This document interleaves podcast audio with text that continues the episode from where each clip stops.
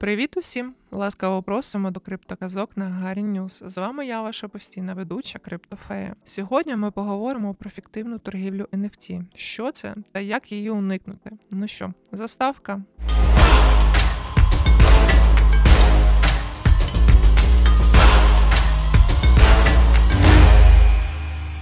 Ряд NFT проєктів і маркетплейсів часто піддаються накруті обсягів торгів і великій кількості фіктивних угод. Фіктивна торгівля навмисна маніпуляція ринковими угодами, метою якої є створення штучного попиту та подання неправдивих заявок як реальні. На даний момент ринок NFT не контролюється американським регулятором, що створює великий простір для спекуляцій.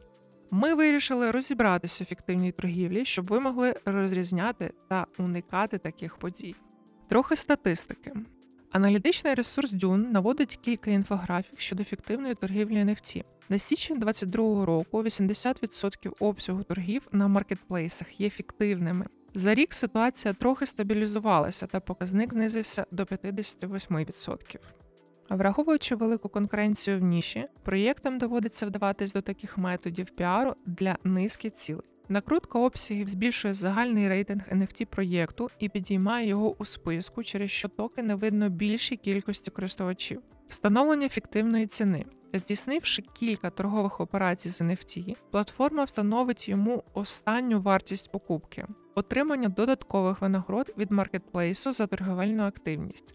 Детальніше хочеться розібрати Третій пункт. Ряд торгових майданчиків NFT винагороджували користувачів власними токенами за кількість чи обсяг угод. Трейдери швидко зрозуміли можливість отримати власну вигоду.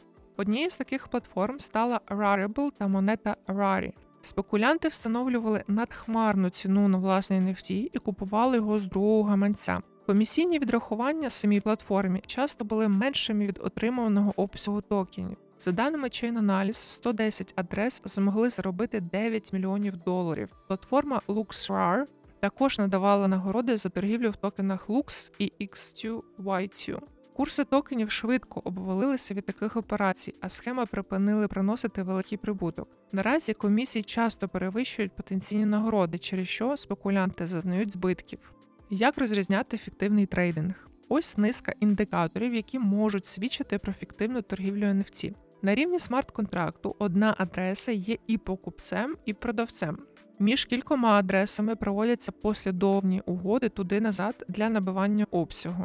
Одна адреса здійснює понад три угоди на один NFT, при цьому послідовно знижуючи ціну, щоб зацікавити покупця. Покупець і продавець отримували транзакції від одного гаманця, який, ймовірно, належить одній людині. Цю інформацію легко перевірити через блокчейн браузер. Де найбільше фіктивних угод? Ресурс Dune у своїй статті наводить детальну статистику з фальшивих торгів на маркетплейсі. Якщо говорити про загальний обсяг торгів NFT, найбільш сміттєвими майданчиками є LuxRare, Blur, X2Y2 та BitKeep. Співвідношення фіктивних операцій часто перевищує кількість органічних угод і сягає 98%. Також велика кількість фіктивних угод на платформах SudoSwap, Element та Gem.